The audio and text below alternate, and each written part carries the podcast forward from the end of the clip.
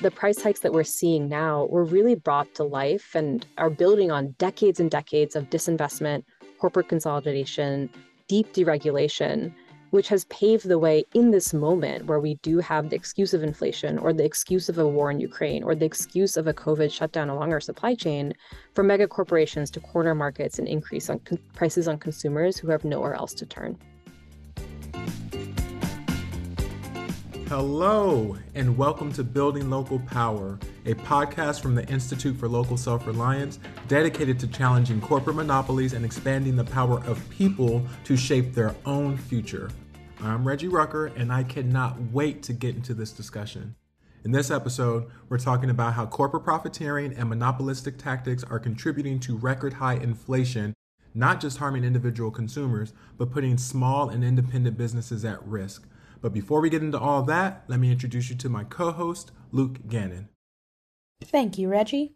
I am Luke Gannon, and today we are welcoming a seasoned expert on the inflation debate, a nationally respected policy professional, and the chief economist at Groundwork Collaborative, Rakeen Mabud. We are so delighted to have her on the show, along with antitrust aficionado and phenomenal storyteller Ron Knox, who is the senior researcher and writer on the independent business team at the Institute for Local Self Reliance. Welcome, Rakeen and Ron. It's great to be here. Hey, Luke. Yeah, thanks for having me. Inflation is obviously dominating the headlines. Gas prices soaring to the highest average ever recorded. The price of ground beef and chicken have reached an all time high. Inflation is taking a big bite out of Americans' everyday budgets and savings. Wages are going up. Now we have this Inflation Reduction Act. Question is, as we sort of think about on one side of the ledger, the cost of living is going up, but then on the other side of the ledger, wages are also going up. Don't these things just cancel each other out? What's the deal with inflation? What does it matter? Uh, Rakeen, do you want to take that one first? Yeah, I can definitely jump in. And it's such an important question, right? Because I think when we talk about inflation, it often gets couched in these sort of intangible economic terms like interest rate hikes. What does that even mean? How, how does it affect real people's lives, right? At the end of the day, we care about inflation because we care about how it affects people and their ability to thrive. Inflation means rising prices for goods and services people need on a day to day basis, whether that's gas to drive yourself to work so you can participate in the labor market, food for your children, diapers for your kids, right? All of these costs are absolutely essential. And I think oftentimes we lose the human aspect of inflation. The other thing I'll note here is wages are rising, but wage growth is slowing. So we're starting to see some tempering in terms of, of wage growth. It's certainly the case that wages are not driving inflation. That's pretty crystal clear at this point. And at Groundwork, we often say we are the economy. And that's this idea that all of us create the economy, right? When all of us do well, that's when the economy does well. And that's particularly true for those who are most marginalized in our economy. And economic crises and inflation really hits folks who have always been at the margins of our economy the hardest. Black and brown communities are routinely left behind in recovery periods. And because of the racism that is so deeply inbuilt into our economy, also tend to have lower incomes. So that means when prices rise, especially for big ticket and essential items like rent, families who are already marginalized in our economy are pushed into crisis.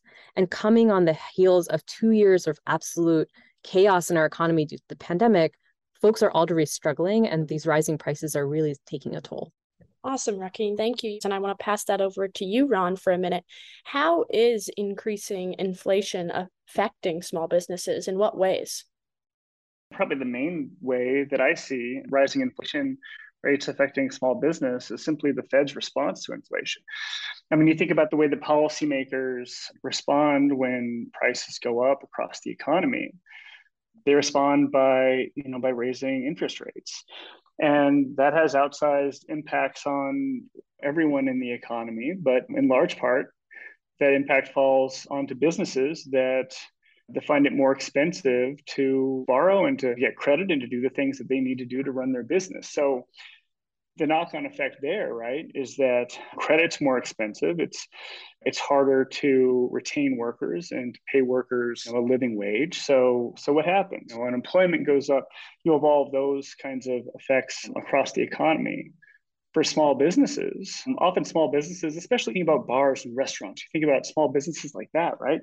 They rely on easy access to credit in order to stock their kitchens and to stock their bars and to pay their workers and to do all those things they need to do to survive. When the Fed makes that harder by using this hammer of a, of a solution, which is to raise borrowing rates, you know, that's going to hurt small businesses across the economy. Meanwhile, you have monopolists who have occupied almost every corner of the economy most big corporations are sitting on absolute piles of cash after the pandemic. They're not having these same issues. They're simply not. They're able to use their market power just to raise prices, increase their margins, all of those kinds of things.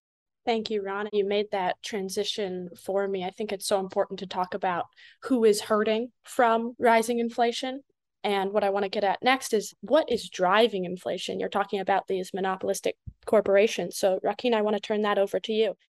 Yeah, absolutely. And it's a complicated story because there are lots of different factors driving inflation right now. We have the pandemic, we have supply chain issues, we have the war in Ukraine, we have shifting demand, right? People are wanting different things after two years of quarantining in their homes. And the list really goes on but taking advantage and, and ron really set this up beautifully. I mean taking advantage of all of these factors are mega corporations right? They are using these crises to charge customers more and to pad their profits. And so ultimately the story that we're seeing in our economy today around inflation is one about power right? A lot of it boils down to market power. And i think it's important because i think as we're going to get to later in the conversation how we understand what's driving rising prices also has deep implications for what our solution set is, right? And so let's talk about market power. So, big companies that dominate sectors are taking advantage of the fact that consumers have nowhere else to go. They have pricing power. I mean, literally, companies get to set their prices. Believe it or not, that's somewhat controversial amongst economists, but it's pretty obvious. It's it, they have huge dominance in the industries where they can exert their market power and customers have nowhere to go. And one one good example of that is the diaper sector. It's an essential item for all new parents. And the world's most popular diaper brands, Huggies, Luvs, Pampers, Pull-Ups, all we've heard of all of these. They're all made by two companies, Kimberly Clark and Procter and Gamble. These two companies account for 70% of the US diaper market, and both have increased prices sharply over the last year. So, one thing that we've been doing at Groundwork is really digging into earnings calls, which is where corporate executives tell their shareholders and their investors what happened last quarter and what's going to happen in the next quarter. And on these earnings calls, these executives are not shy about the fact that they are using their market power to jack up prices on consumers. So Kimberly Clark, which is one of this part of this big diaper duopoly, was well aware that higher prices would quote create stress on the consumer, but that didn't stop the company from implementing quote multiple rounds of pricing on essential products families can't do without Procter and Gamble also planned to raise prices across most categories in in the last couple of months. And you know who won from that? Shareholders. Shareholders got billions and billions and billions of dollars. And executives told analysts that consumers were well responding well to price hikes, noting that they don't quote don't deselect their daily use of products like diapers. Well, yeah, they don't deselect because you have to put a diaper on your baby. I think it's really important to note that this is this is the exertion of market power. The way I often talk about it is for every crime, you need means, motive, and opportunity. The means is that market power. These companies have had the power to set prices or go for market share for a really long time. The motive is the profit motive. These companies are trying to make many bucks, billions of bucks, and they've been doing that for a really long time. What's changed, and the reason we're starting to see profiteering, taking a little bit more to just that are justified by your higher input costs and then adding a couple of extra dollars on top or adding a couple of extra percentage points on top. The reason we're seeing that gilding the lily is because the opportunity to do so has changed. In this environment where prices are going up generally consumers are not aware how much of the price hike they're seeing is because the input costs went up versus how much of it is that CEO just taking a little bit more and to feed to their shareholders. And over and over again, as we look at these earnings calls, what we see is that it's the latter, right? These these executives are really taking advantage of these crises to to raise prices on consumers. And the last thing I'll say, and I'm sure we're going to get into this, is this is not a new problem. The price hikes that we're seeing now were really brought to life and are building on decades and decades of disinvestment, corporate consolidation, deep deregulation which has paved the way in this moment where we do have the excuse of inflation or the excuse of a war in Ukraine or the excuse of a COVID shutdown along our supply chain for mega corporations to corner markets and increase on prices on consumers who have nowhere else to turn. I just want to underline that because all of that is exactly right. And I think that we're seeing the exact same issues in the economy insofar as the vast predominance of monopoly power and the long history of outsized corporate concentration in kind of every part of the economy. You see a through line from those issues to the issues that we're seeing today around inflation. I just want to kind of put a period under that because I, I think that there is this kind of information asymmetry, right? Where your average consumer goes to the store, they don't know why they're paying these prices. They say, "Oh, geez, you know, look how look how much the cost of chicken has gone up. It's crazy." Okay, here we go. I'm either going to get your money out of your wallet or you're not. But but consumers don't understand what's behind that, so it's very easy to kind of shift the blame whether it's in the media, whether it's you know, what the corporations themselves are saying, it's easy to shift the blame on, on, on these price hikes to the cost of inputs right? The co- that's the cost of workers the cost of getting your your supplies to market the cost of shipping all these things. Look there is a truth behind a little bit of that right? There have been price shocks. The nice thing is that we now have data and we actually know what's going on in the economy. We can get a pretty clear picture of it. And what's going on is an issue that's called markups. We know that in highly concentrated industries throughout the economy, there's been a slow and steady climb in markups. That is, what a corporation can charge their customers beyond the cost of actually making or obtaining a thing that they're selling, right? So these markups have gone up since essentially the mid 80s. And then the rise in markups really has started to accelerate over the last 20 years or so as the economy has become far more concentrated. So then you look at what happened in 2021 we see that these markups skyrocketed way beyond the cost of whatever a company might need to acquire in order to sell a thing, whether that's workers, whether that's diapers, whether that's chicken, whatever the case might be, is the highest level on record and the largest one year increase on record more than two and a half times any other annual increase in history.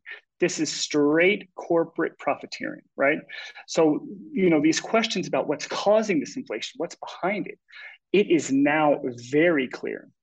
The sledgehammer that the Fed uses to try to get inflation under control, which is to raise interest rates, it's intended to bring wages down. But workers have already taken a bath in this economy with this inflation, right? Nominal wages have, have increased 5%. Inflation is at 9%. That means almost every worker in America has taken a 4% pay cut during this economy. This isn't workers that are driving the cost of goods and services going up across the economy. This is concentrated market power everywhere you look. I do also find it absolutely outlandish when you hear the CEOs of these monopolistic companies in earnings calls or wherever talking about all of these record profits that they're being able to rake in. I remember reading the transcript of an earnings call from Tyson Chicken, one of the monopolistic chicken uh, producers and processors in America. And and the CEO of Tyson Chicken used this what's this kind of code word? He said, there's actually, it's this is a way more inelastic market than we ever thought it would be. What does the word inelastic means? It means that no matter where these corporations put their prices, they figured out the consumers are still going to buy the chicken. Unbelievable. So then you can see how these cost increases become dehinged from any kind of other cost to the company. That's just the exercise of this market power throughout the economy. Ron, there's so much to dig into what you just said. I don't even know where to start, but I think where I'll start is picking up kind of where you left off. It will never not be surprising to me how obvious and blatant these CEOs are on their earnings calls. I mean, they're not trying to hide it. They're just saying the quiet part out loud over and over and over again. And sometimes you read these quotes and you're like, did you just really say that out loud? Like in a public record? I mean, this is incredible, right? So, just to give a couple of examples, one of the moments that really stands out is this brand called Constellation Brands. And it's a beer, wine, and liquor distributor that owns brands like Corona and Modelo. And the C- CFO on an earnings call told investors in one of the recent calls that their company strategy was to, quote, take as much as we can from our primarily Hispanic consumer base, as much pricing as we think the consumer will absorb, and, quote, make sure that we're not leaving any pricing on the table. Meanwhile, the company also talked about how it had funneled over $1 billion to Wall Street through stock buybacks in 2021 alone. And then they subsequently beat expectations on earnings per share performance by over 12% in the latest quarterly earnings. So this is very clear. They know what their strategy is, they're executing on that strategy. But that strategy is not just making a bunch of people rich, it's not just making consumers poorer. It is also really resulting in some deep harms. And I think an example that really sticks out to me is the baby formula crisis. This is an incredibly concentrated industry. It's a complicated industry because of the way that baby formula interacts with WIC, but aside from that, it's a it's a pretty concentrated industry. You know, Abbott, their their product killed two children, made made many children sick and we only know that they had they had actually known about the problems in their production because of a whistleblower. But at the same time as they chose actively chose not to invest in making their product safer in making their factory cleaner and coming up with baby formula that was safe an essential nutrient that was safe for babies they were funneling billions of dollars to their shareholders right? So this is not just like a fairness question. It's a real question of harm like how much harm these companies are doing to our economy to our trust in our economy and our trust in each other it's just really important to, to name and then to ron's fed point when you start to really focus on the corporate profiteering piece of inflation and it is a piece i don't think anyone's trying to say it's the whole story but when you start to focus on that piece you realize that your tool set for addressing rising prices is totally different than what most people think of when they think of inflation. I mean, to Ron's point, when people think of inflation, they think, okay, the Federal Reserve is going to come in, they're going to raise interest rates. And the way interest rates work is by pushing down demand, making the cost of borrowing higher, pushing down demand, increasing unemployment, and slowing down wage growth. So it's just basically saying, let's make people so poor that they can't buy anything. And that's how we're going to solve the problem with rising prices. But as we've just been talking about, prices aren't rising because people have too much money in their pockets or de- demanding higher wages. Prices are rising because these companies are using their market power and the cover of inflation and the cover of a war to jack up prices. And so the tools look very different. The tools are no longer about the Fed, they become about what are the regulatory tools that we can use to crack down on profiteers and price gouging? What are the anti monopoly and antitrust tools that we can use to break up big businesses that are exploiting their market share?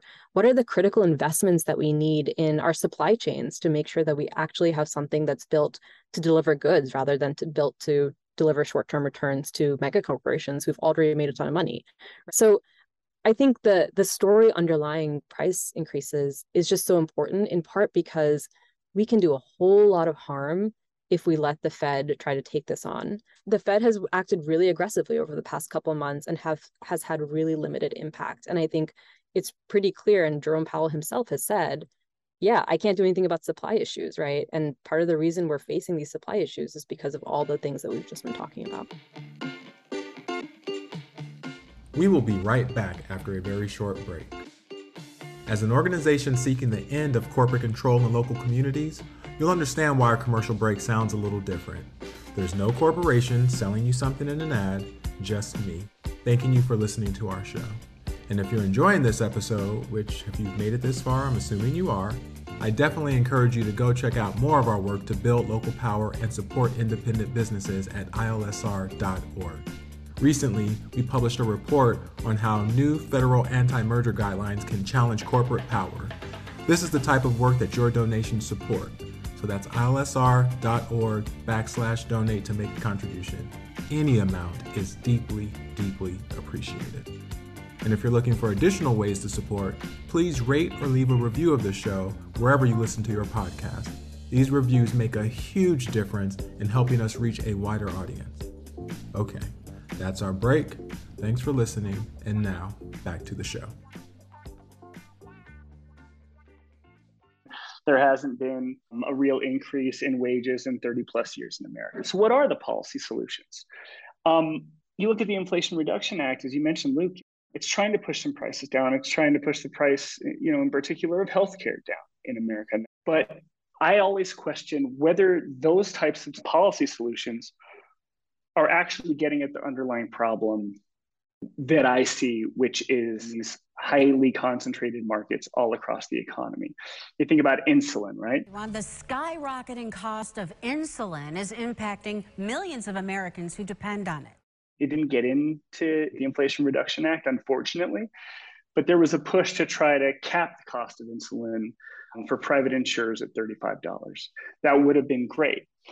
But to me, it's kind of a band aid because the sale of insulin is highly monopolized. There are three drug makers that make insulin in America. This is an oligopoly market, and they have um, unbelievable pricing power, and they clearly use it and they clearly abuse it to the detriment of people, to the detriment of public health. So, yes, you can cap these prices. That's one thing you can do but you're dealing with a symptom and not the disease. And I think if you really want to try to deal with the disease in America, as Rakeen said, you have to get to some of these other real policy solutions, which are, are policy solutions that are going to both regulate and deconcentrate these parts of the economy. Yeah, thank you for jumping in there, Ron. I think that was a really important point. And before we get to policy solutions for the future, I want to to go back. Rakeen, you bring up this point, which is this question I have asked for many years. Why do people so desperately want to make money at the expense of others? I'll start with you, Rakeen. Can you talk about the policy choices, the his, historical policy choices that have led us to this point? Yeah, absolutely. And it's worth worth noting that corporate profit margins are at a 70 year record high right now. So there are a lot of people making a lot of money off of people's pain at the moment. I, th- I think your question's a really good one because we have to go a little bit deeper, right? It's and as I laid out before, there's means, there's motive, there's opportunity, but that means comes from somewhere. For half a century, policymakers have allowed mega corporations to take over supply chains. I think supply chains are a really good place to sort of hone in because they lay out the story really well. Those mega corporations put short term profits over a functioning system for delivering goods. Corporate America is very good at lobbying. They are ruthlessly pursuing efficiency at all costs, right? And what we've seen is a wave of mergers and acquisitions that consolidated our supply chains deeply and left it deeply brittle. So take ocean shipping. There are three oligopolies that control, I think, almost 90% of the ocean shipping market, right? So if anything happens to any one of those three units, global trade just falls apart. So this brittle supply chain that we have has no backups, has no fail safes. And the reason it has none of that is because it was built to to maximize returns and that means cutting costs right? That means cutting back on what you hold in the warehouse as a little bit of a backup. That means cutting back on worker wages and that means cutting back on job quality. And frankly this is part of why we see the proliferation of independent contracting is because it is cheaper to have an independent contractor than to pay fair wages and to pay benefits. So when we have such a brittle system when we see a shock like an economic shock, whether that's an increase in demand or a COVID shock or whatever, that system falls apart. And the same companies who spent so many years advocating for this kind of deregulation, advocating for this type of consolidation, are now saying, oh my gosh, the supply chains aren't working. Got to jack up my prices. So sorry. This is a long term problem. And that's why I said earlier the inflation that we're seeing now is just the tip of the iceberg. And so, if we're truly to set ourselves up for an economic system that is resilient, that can handle shocks, to build a supply chain that like can handle a little bit of different kinds of demand, we can do that, but it requires us to really interrogate what's underlying a lot of it. I think what I'm hearing is how our history of unchecked mergers and acquisitions in this country has really contributed to the loss of our productive capacity.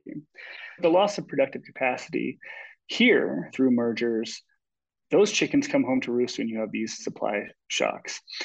And it's not just that we have fewer factories making fewer things in fewer places, because that is what's happening. And that is how you end up with these issues of strip supply when you when you have these shocks to the system. But you also end up with fewer workers and fewer workers working good paying union middle class jobs.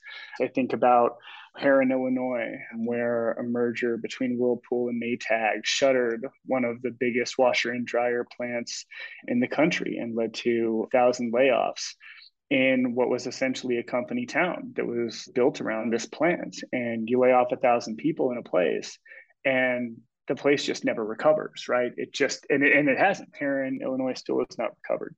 You mentioned Constellation Brands earlier. I think about beer and concentration in the beer industry all the time. There are essentially three different companies in America that make beer cans, and two of them merged a company called Ball and a company called Rexam. When that happened, you had multiple beer can manufacturing facilities closed around the country. Then suddenly you have these shocks, these supply shocks all of a sudden, because there is this stripped out capacity to make things in America, suddenly brewers can't put their beer in cans. They don't have the right size cans, for example, uh, in the case of Coors and others. So you see how these things can kind of quickly cascade. Yeah, I feel you, Ron. And and Luke, I wanted to also just return to a point that you made earlier that we we don't talk about the harms. I think about the trucking industry a lot, especially vis-a-vis consolidation and deregulation, which writ large uh, across our economy has left us with a really bare bones workforce that relies predominantly or excessively certainly on vulnerable and precarious workers who are often misclassified and exploited. And so truckers are a really good example like that, right? So time is a flat circle. So in the last couple of months, we heard a lot about trucker shortages, right? We we heard a lot about, oh, there are no truckers, that's why you're not getting your goods, that's why things are so expensive. Big shipping companies like XPO were all over that story. But the truth of the matter is that as many as 80% of port truckers are misclassified as independent contractors. That means that they don't receive benefits, they're not covered by minimum wage statutes, they have to pay for the maintenance of their trucks, their gas, their insurance, their repairs in many cases when the because of this broken supply chain we've been talking about there were backups at the ports and truckers would wait in line for hours and hours uncompensated by the way because they're not paid unless they're actually driving. They weren't even allowed to use the bathroom because ports would only allow quote unquote employees to use the bathroom not people who are not considered employees and so this is not an inevitable outcome. This is a set. We the, the thing that got us to this point where big companies can decry trucker shortages while we are literally not letting people do basic bodily functions have have have been a set of policy choices. It comes down to deregulation. Until the 1980s, truckers, especially those on long haul journeys, were employed by really regulated companies mm-hmm. and were regulated by the Interstate Commerce Commission. Many drivers were unionized. They could expect a comfortable life with benefits and good pay. And the Motor Carrier Act of 1980 really sent us down a race to the bottom by deregulating the industry, by driving down trucker wages, working conditions, and unionization rates. So we've never faced a trucker shortage. We've just faced a shortage of good trucking jobs, and that's been spurred on by deregulation of this industry. And I say all that because, first of all, I think we often don't talk about rising prices and the plight of workers in the same breath. I think it's important to kind of link those two things. But, you know, I also say that because our economy is built on us. If we have truckers who are struggling to make do, struggling to put food on their table for their kids, and struggling to get goods to to our shelves because that's something we need, all of that makes our economy weaker. And this is, again, this is none of this is inevitable. These are the result of many, many policy choices we've made over the course of decades, and we can make different ones. And that is, to me, somewhat hopeful. I think the IRA is a good start there, right? We're making some really critical investments. There are some provisions that really tackle healthcare costs in particular. And it's a it's an important first start.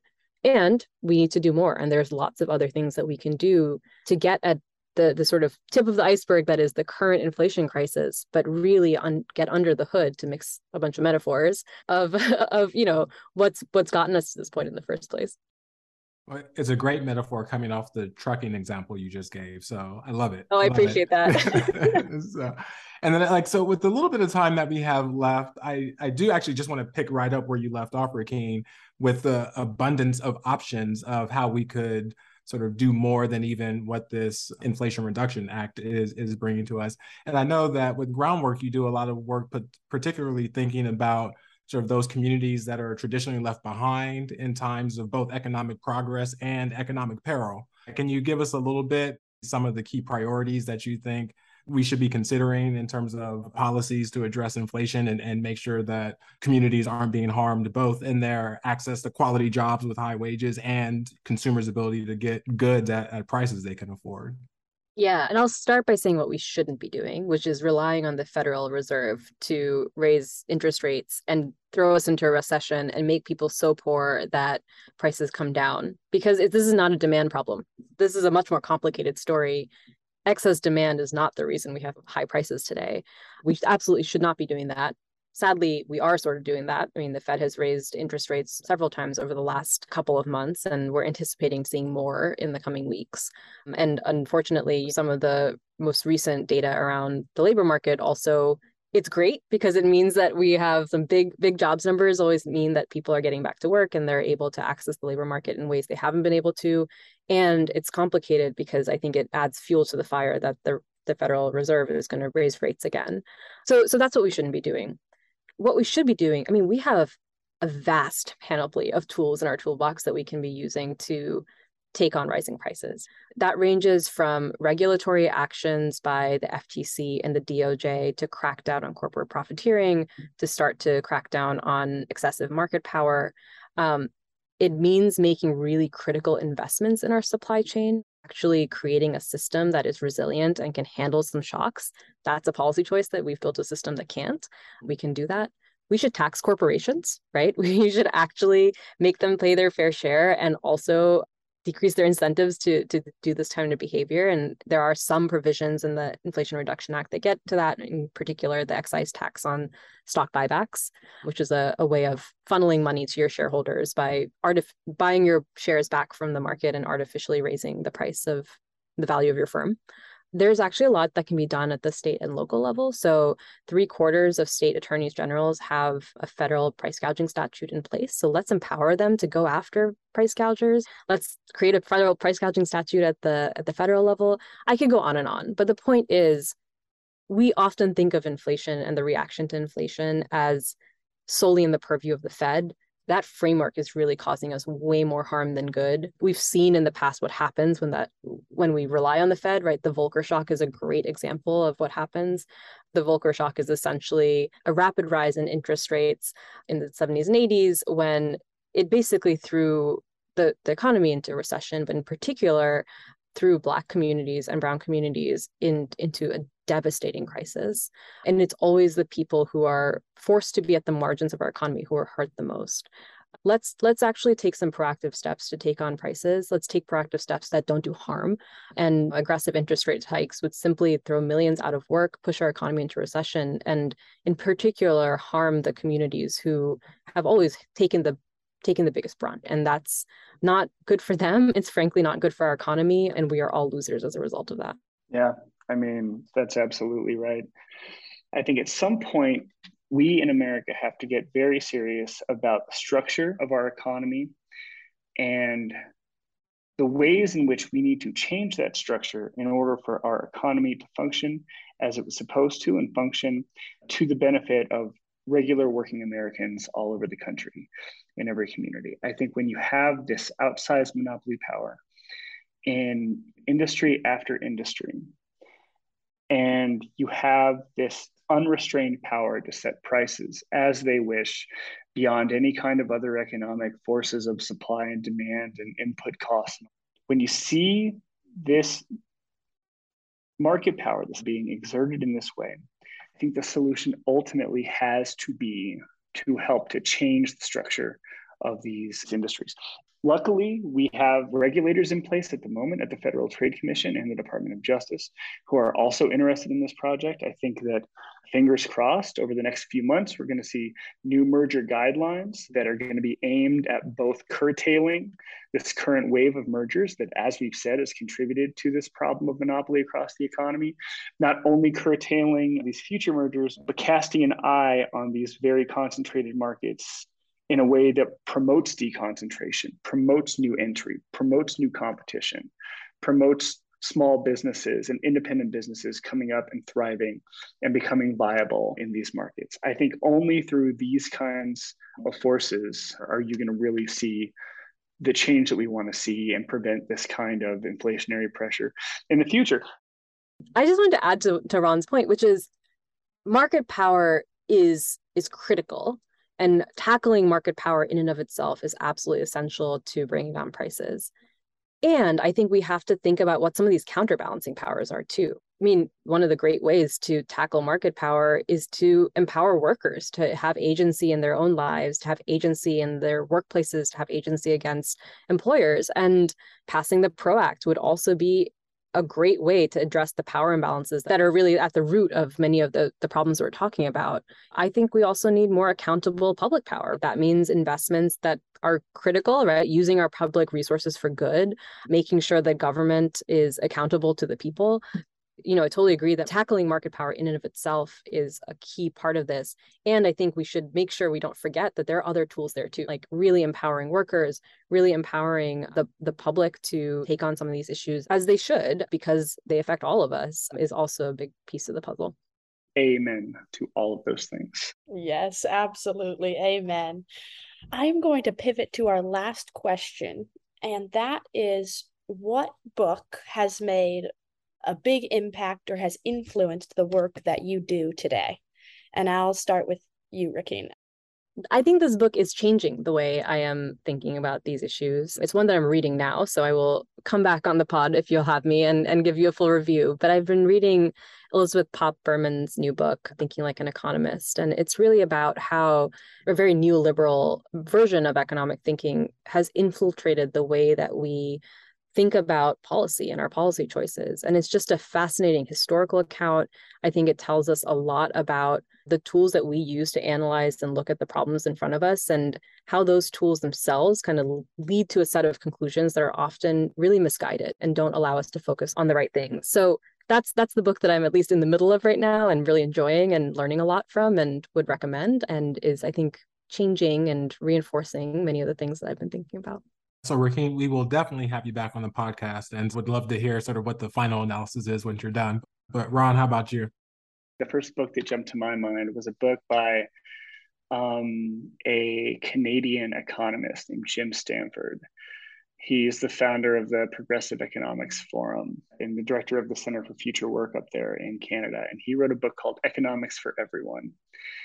It has like a sub title, like a short guide to the economics of capitalism. But I was already well into my career writing and thinking about anti-monopoly and antitrust when I read that book. And when I read that book, I was like, oh, this is how it all works. It kind of unlocked a lot for me about different pressures in the economy and, and the ways that the market power and the corporate power works, including on inflation. So that's a good one. I would recommend that to anyone.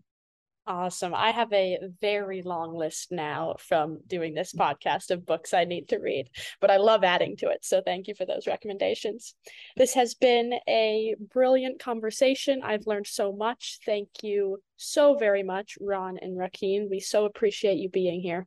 Yeah, this was a great conversation. Thanks, thanks, Bo. It was a lot of fun, guys. Thank you. Thanks for having me.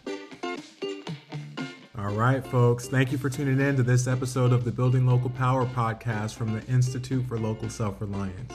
You can find links to everything discussed today by going to ilsr.org and clicking on the show page for this episode. That is ilsr.org. And we have tons of ways for you to get involved in our work. You can sign up for one of our many newsletters, you can connect with us on social media, or even reach out with a podcast guest. All of your reviews, likes, and donations help produce this very podcast and support the research and resources that we make available for free on our website. This show is produced by Reggie Rucker and me, Luke Gannon. This podcast is edited by Drew Birschbach. Our theme music is Funk Interlude by Dysfunctional. But before we end, you can find more information about why inflation is at a record high at groundworkcollaborative.org. This is Building Local Power.